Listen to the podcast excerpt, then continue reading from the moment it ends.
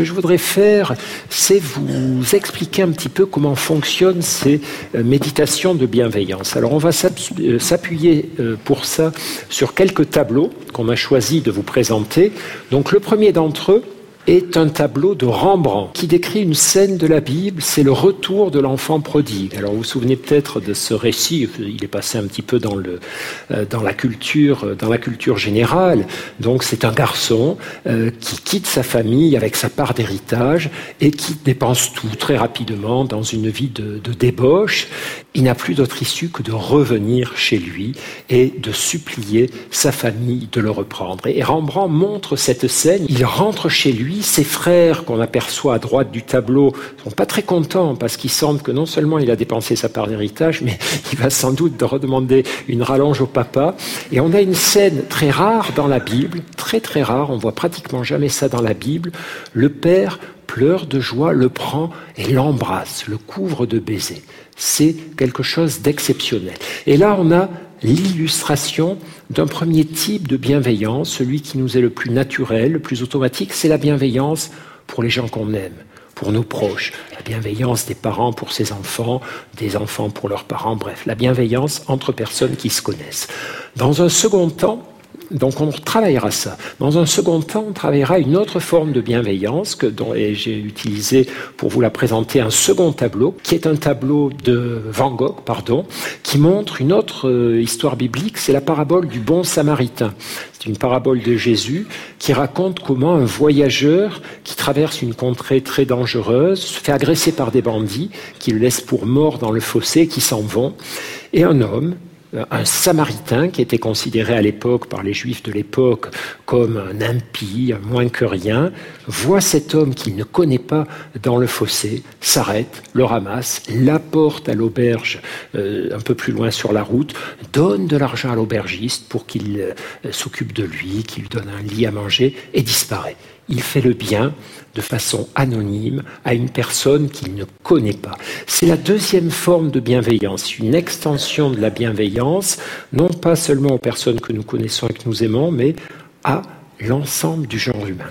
Et puis, il y a une troisième étape qu'il ne faut pas oublier, et on va regarder pour cela un troisième tableau, qui est un tableau de Véronèse euh, qui s'appelle La Belle Nani, euh, qui est euh, un portrait de Véronèse. Il n'a pas peint beaucoup de portraits féminins. Véronèse, c'est une très belle dame vénitienne du XVIIe siècle, dont le visage est empreint de douceur. Elle n'a rien de pédant ni d'orgueilleux, malgré son très bel habit, dont la main droite esquisse un geste vers elle-même, vers son cœur, très délicat. Et j'ai choisi ce tableau pour insister sur un point très important également de la bienveillance, la bienveillance envers soi-même. Alors nous allons revoir ces trois étapes au travers de l'exercice que je vous propose maintenant. Donc, si vous voulez bien, et si ça vous intéresse, comme, comme tout à l'heure, je vous propose de poser les pieds à plat, de choisir une posture dans laquelle vous vous sentez confortable, de redresser légèrement votre nuque et votre dos, d'ouvrir vos épaules. Les yeux sont ouverts ou fermés. Et nous allons commencer à nous rendre présents à nous-mêmes et à notre environnement. Nous allons commencer par observer dans quel état nous nous trouvons maintenant, de quelle manière notre corps respire, ce que nous ressentons dans notre corps, ce que nous entendons.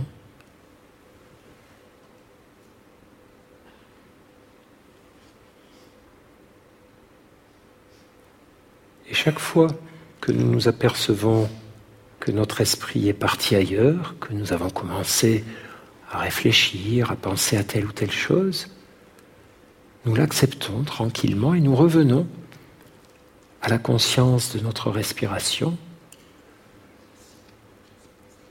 de notre corps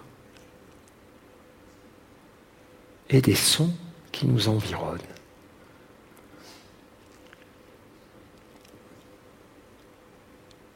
Et je vais vous demander maintenant d'imaginer, de faire venir à votre esprit le visage ou la présence de quelqu'un que vous aimez bien, de quelqu'un pour qui vous éprouvez de l'affection, de l'amour, de l'amitié, de la tendresse, de la bienveillance. Et une personne, cette personne, en éprouve également pour vous.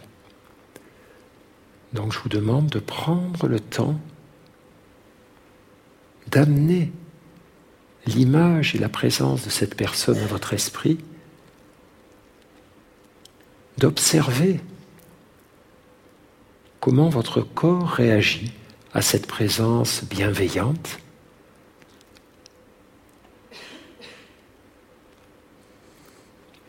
Et peut-être aussi d'associer ce sentiment de bienveillance à votre respiration en imaginant que lorsque vous inspirez, vous inspirez l'affection et la bienveillance que cette personne a pour vous. Vous la faites rentrer en vous. Et que lorsque vous expirez, vous redonnez votre affection et votre bienveillance à cette personne.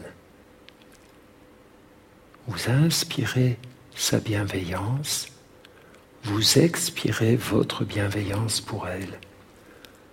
Donc prenez quelques instants pour rester relié à cette personne pour qui vous éprouvez de la bienveillance, personne proche de vous, et pour bien ressentir cette bienveillance dans votre corps et dans votre souffle.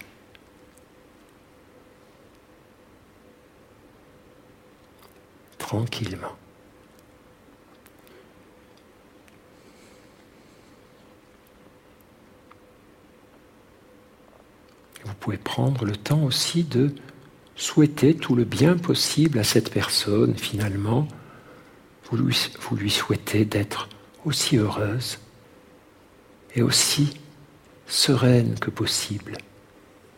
Souhaitez que la vie lui apporte le plus possible de belles choses. Et sans doute souhaite-t-elle la même chose pour vous.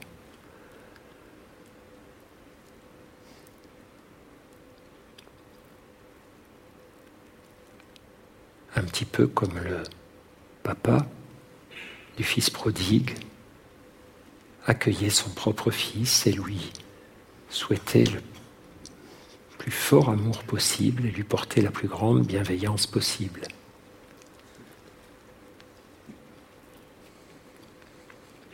Je vous propose d'élargir encore ce sentiment de bienveillance à d'autres personnes, peut-être d'autres proches que vous aimez, d'autres membres de votre famille, et là encore, en imaginant leur présence, en inspirant l'affection qu'ils ont pour vous, en expirant celle que vous avez pour eux, en faisant circuler cette affection d'eux à vous, en observant dans votre corps ce que ça vous fait de prendre conscience de cette affection, de cette bienveillance qui vous relie et en prenant le temps de leur souhaiter tout le bien possible. De tout cœur, vous souhaitez qu'il leur arrive le plus grand nombre de bonnes choses possibles.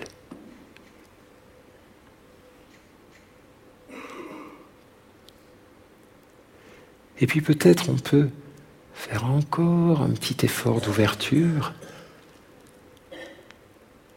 et nous relier à toutes les personnes présentes dans chacune des salles où nous nous trouvons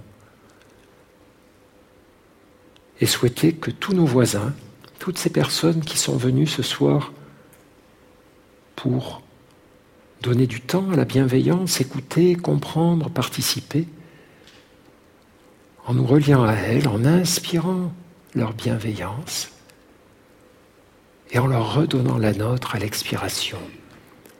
Finalement, nous souhaitons que tous nos voisins de fauteuils, de salles, soient aussi heureux que possible après tout. Pourquoi pas? Nous leur souhaitons tout le bien possible. Et ils nous souhaitent la même chose. Et on prend le temps de respirer avec ça, de ressentir notre corps. Et on ouvre encore plus largement vers tous les humains possibles. Finalement, pouvons imaginer que nous souhaitons très volontiers à tous les humains présents sur cette terre d'aller bien, d'être heureux autant que possible. Et nous pouvons imaginer aussi que beaucoup d'entre eux nous veulent du bien, sont prêts à nous aider si besoin était. Nous inspirons toute cette bienveillance et nous la redonnons en expirant. Et puis, pour terminer, on ne s'oublie pas soi-même et on s'accorde aussi de la bienveillance. Parfois, on est très dur avec soi-même, très exigeant, on se met trop la pression. C'est parfois nécessaire, mais souvent, c'est important aussi de vouloir du bien pour soi-même, d'être bienveillant avec soi-même, pas complaisant, bienveillant respectueux avec soi-même. Et on prend le temps de bien respirer dans ce sentiment de bienveillance pour nous-mêmes, d'observer, là encore, l'état de notre corps à chaque inspiration, à chaque expiration.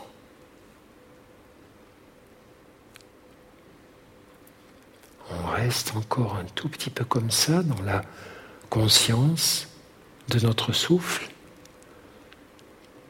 dans la conscience de notre corps, dans ce sentiment de bienveillance pour les personnes que nous aimons, celles qui nous entourent, tous les humains finalement, et nous-mêmes qui faisons partie de cette humanité.